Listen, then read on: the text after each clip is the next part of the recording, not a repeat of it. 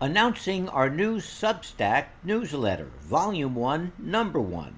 Click on the link below the episode to sign up. The first one will be sent out at 8:45 on March 22nd, 2024. Enjoy.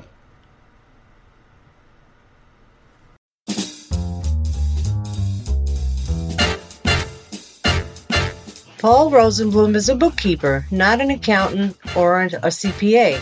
Although the information in this podcast comes from professionals, it's meant to give you enough knowledge about these subjects to have a meaningful dialogue with your tax preparer about bookkeeping and taxes. I have spoken about the 1099 situation in episode 21, but now there are some updates that have recently come out. Welcome to this episode about 1099 NECs and 1099Ks and the third party payment applications. I'm Paul Rosenblum. To review, 1099 NEC forms have been filed by companies who pay their vendors for goods and services, although it's more focused on services, if your company pays a particular vendor $600 or more a year except if you pay them by credit card.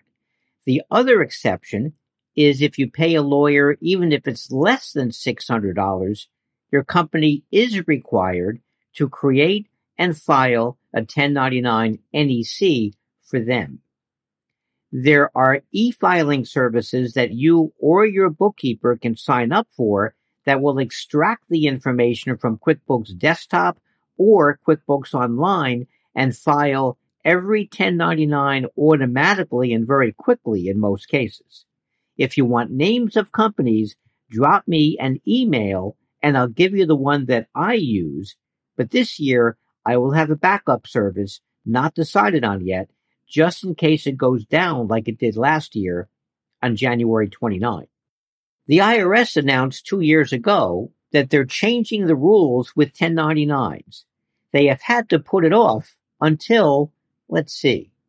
Now, before I start looking at the stats of this podcast series, I can see that the majority of you are listening to these episodes on a mobile device.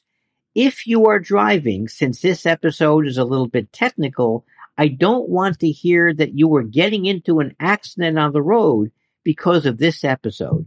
So I will speak a little slower and I will invite you to listen to this episode when you get home when you can give it your 100% undivided attention. If you are jogging, you might want to stop for a few minutes so that you don't trip when you're listening to this. I'm just kidding. You can keep on jogging. So starting on January 1st, 2024, third party payment companies such as Venmo, PayPal, the Cash App, Apple Pay, Google Pay, Square, and Stripe, among others, will be creating 1099K forms and sending them to each recipient of annual payments from particular people or companies of $5,000 or more, as well as sending these 1099K forms to the IRS. Just like I and other bookkeepers do in January of every year with the 1099 NECs. So this practice will actually start on January 1, 2025 for the 2024 tax year, not for the 2023 tax year that starts on January 1st, 2024. So for now, nothing changes for this current tax year as I am recording this, the tax year of 2023. The third parties will start tracking payments as of January 1, 2024.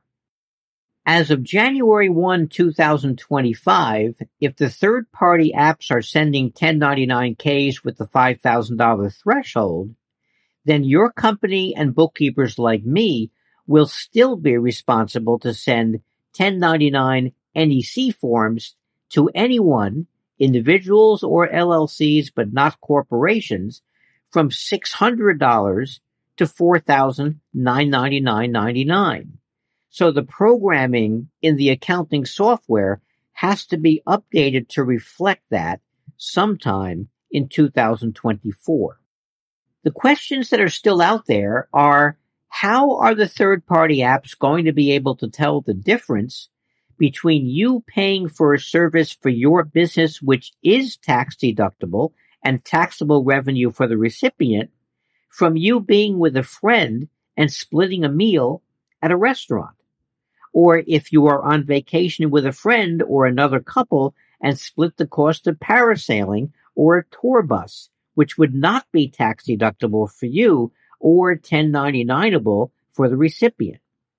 Another question is, how is Venmo or PayPal going to enforce the personal Venmo only for personal non-tax deductible use and the Venmo for business, which is supposed to be used just for business expenses?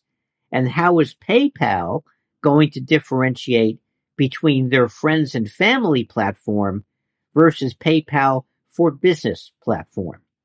We don't yet have any solid answers that I have come up with or that I've read anywhere.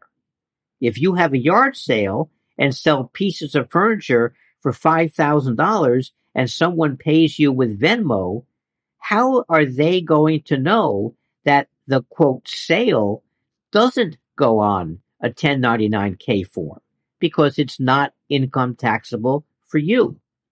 This is not going to be fun in January of 2025 unless they find a way of dealing with these problems. It is expected, at least as of now, that there will be many mistakes made.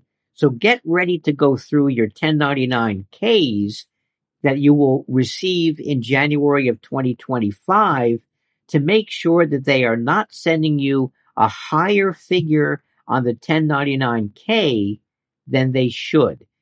You don't want to overpay taxes.